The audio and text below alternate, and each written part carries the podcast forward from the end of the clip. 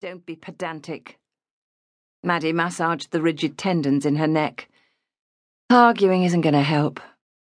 So? Maddie yanked the bonnet release and stepped out of the car. Things could be worse, she told herself. It could be raining. Instead, it was a perfect late summer night. The fresh breeze, scented with honeysuckle, caught her hair as she stood in the darkness and struggled with the catch. What are you doing? asked Hannah. Looking at the engine. Since when do you know anything about cars? Maddie laughed.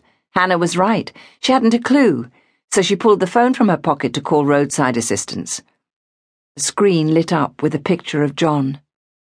She blinked. He'd been gone eight months. Are you just going to stare at it? Hannah asked. Maddie dialed the number. No signal. Brilliant. Hannah leaned out of the window. Well, what's happening? Nothing. Nothing? Even better. So we're in the middle of nowhere with no reception and a broken car? That sums it up quite well. Maddie turned to the heavens for strength, but all she found was the Milky Way.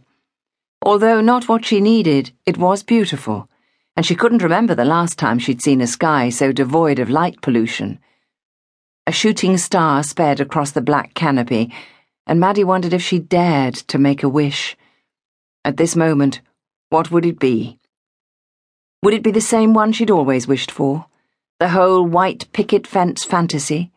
Or had her experience of life this past year destroyed her ability to believe in dreams, or anything for that matter? Hannah waved her hand in the air. Hello?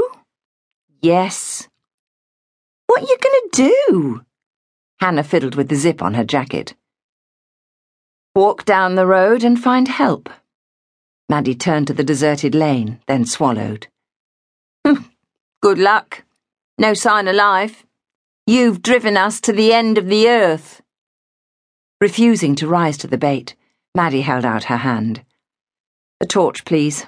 It's in the glove compartment. Hannah tossed it on the driver's seat. Maddie waited in silence, but finally asked, Are you coming? No. Hannah thrust the torch out of the window. Fine. Taking it, Maddie strode from the car alone.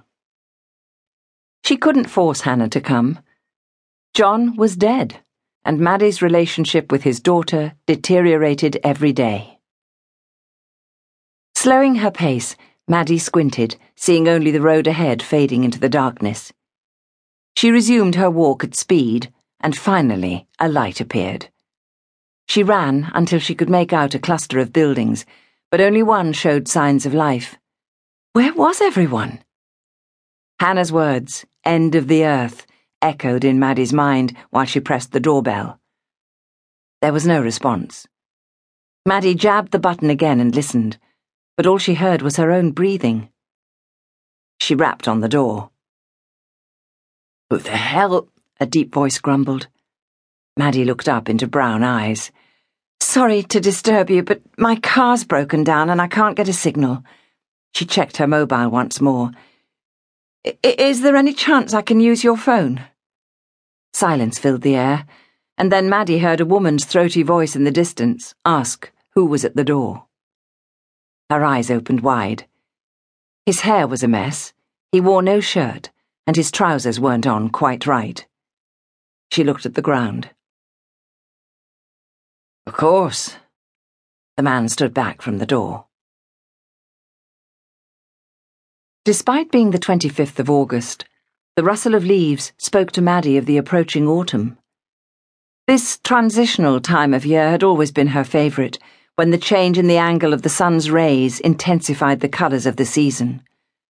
Not that she could see much of anything at the moment. Her torch's beam barely pierced the darkness. A badger braved the dim light and dashed across the lane into a hedge in the distance. There was just enough room for Maddie and the man to walk abreast. He'd had to give the rescue service directions, and, as a precaution, had offered to accompany her back to the car. They'd left the woman sipping a glass of wine.